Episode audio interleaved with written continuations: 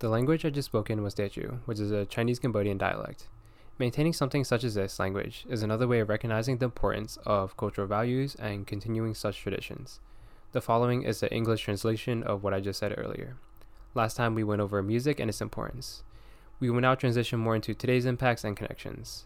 First, we will jump into the interview with a friend of mine to learn more about the level of knowledge of a college student on my topic.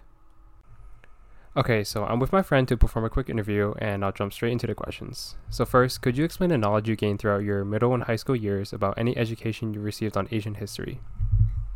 Yeah, so during my time in middle and high school, we learned a lot about the major Asian countries like China, Japan, Korea, and India, but not a lot about most of the smaller countries. We learned about like Genghis Khan and Japanese colonization and the Vietnam War, but the history of smaller countries, for example, my own country, which is Bangladesh, was either completely untouched or barely mentioned.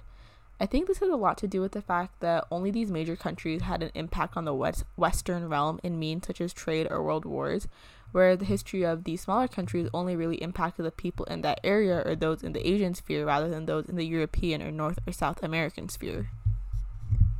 Great. Now, on to a more specific case. Is there anything you know about the Khmer Rouge or Cambodian history in general? Yeah, um, to be honest, I didn't even know Cambodia was an Asian country before I met you.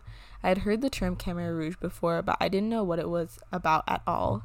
Now I know it was a genocide in Cambodia and had something to do with a corrupt government and there being a coup d'etat, but even then, I don't really know the details of what exactly happened and when it happened. With this interview in mind, there is now a better perspective given on the recognition of the Khmer Rouge today. The general education given to students in the United States on Asian history is very limited, and whatever is presented tends to be suppressed by minimal discussion of the topic, such as the Vietnam War. Incidents like this paint a negative persona on the US for the failures with their involvement.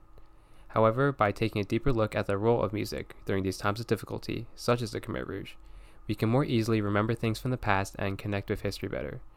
Knowing the resilience that has grown throughout the years with this music pays homage to those who have endured the genocide itself, as well as provides hope for the future to finally bring this topic to light.